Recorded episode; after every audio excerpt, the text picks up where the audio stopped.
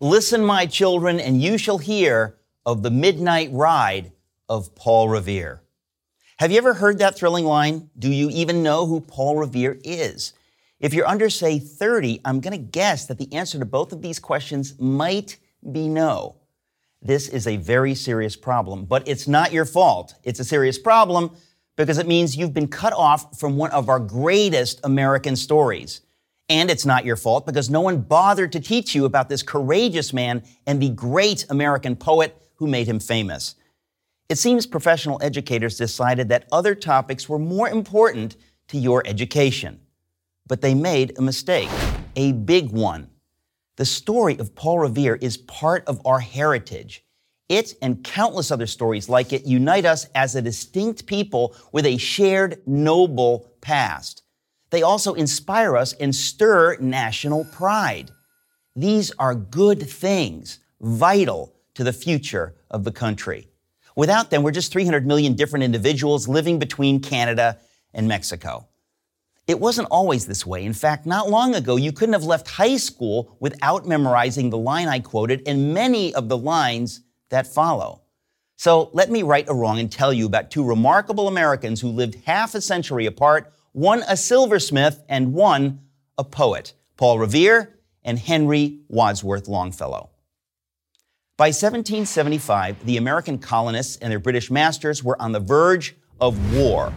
The flashpoint was Boston. It wasn't so much a matter of where the British would strike, but when. To give themselves some advance warning, the rebels created a team of couriers. One of them was a successful 40 year old silversmith and engraver named Paul Revere. On the night of April 18th, two lanterns were lit in the tallest structure in the city, the Old North Church. This was the signal that the fateful moment had arrived. The British were coming. Revere rode out into the darkness to warn his compatriots to prepare for a fight. That fight came the next day in Lexington. The War of American Independence had begun. But in the decades following, history mostly forgot Paul Revere. After serving in the war, he had an extraordinary career as an early industrialist, building a significant business that survives to this day as Revere Copper. But when he died in 1818, his obituary made no mention of his daring ride. The only reason we still know of him is because of another crisis in American history the Civil War. Henry Wadsworth Longfellow had been an ardent opponent of slavery, an abolitionist, from the time he was a young man. By 1860, he was America's most famous poet. An epic struggle was coming one that would again determine the future of the nation. He anxiously wondered whether the people of the northern states would be up to the challenge that lay ahead.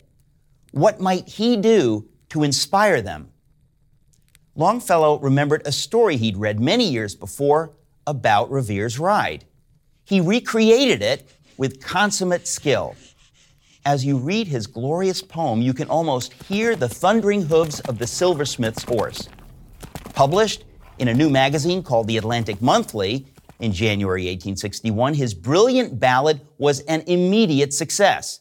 School children began memorizing and reciting it at annual Independence Day celebrations.